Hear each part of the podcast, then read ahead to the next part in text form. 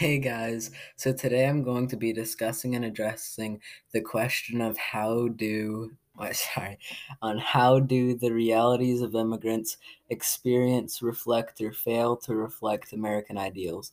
So far, we've read multiple texts, like, you know, with immigrants. Each of the passages have their own way of like discuss discussing the topics of immigrants. Now I'm going to like give examples from like each text or each story each text on whether it reflects American ideals or not.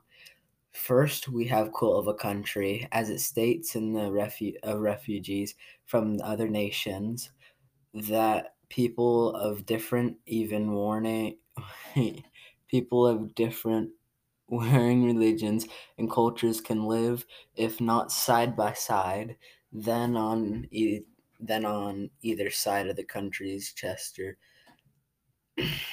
this, in fact, oh crap. This, in fact, does reflect. Wait, yeah, this in fact does reflect American ideals because it shows acceptance and equality for everyone. Moving on to the own imprint on American society, each made its distinctive contribution to the building of the nation and the evolution of America life. American life, I don't know how to say that. Next up, we have American history. The passage quotes, Hey, skinny bones, pump it, girl.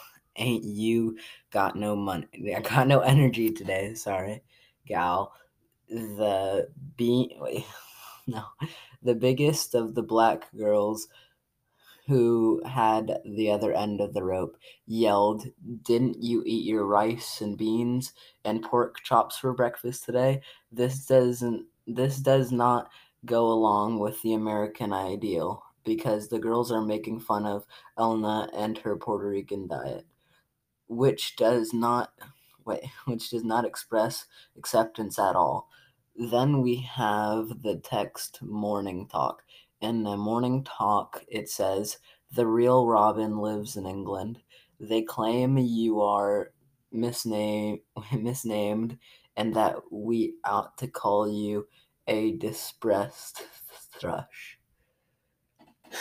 Once again, this doesn't go along with American ideal because the Robin is making fun of him because he insults him as indigenous last okay, and now um but last we have an immigrant picnic. The quote being or the quote is you're running around my mother said like a chicken and its head law like his head loose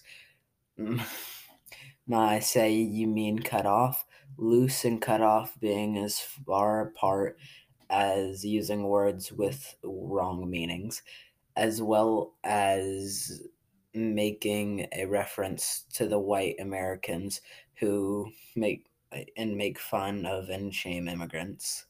As you can see from the evidence I've pro- I've provided for you immigrants, I've provided for you immigrants expre- experiences have reflected American ideals and failed to reflect American ideals from different reasons in each text.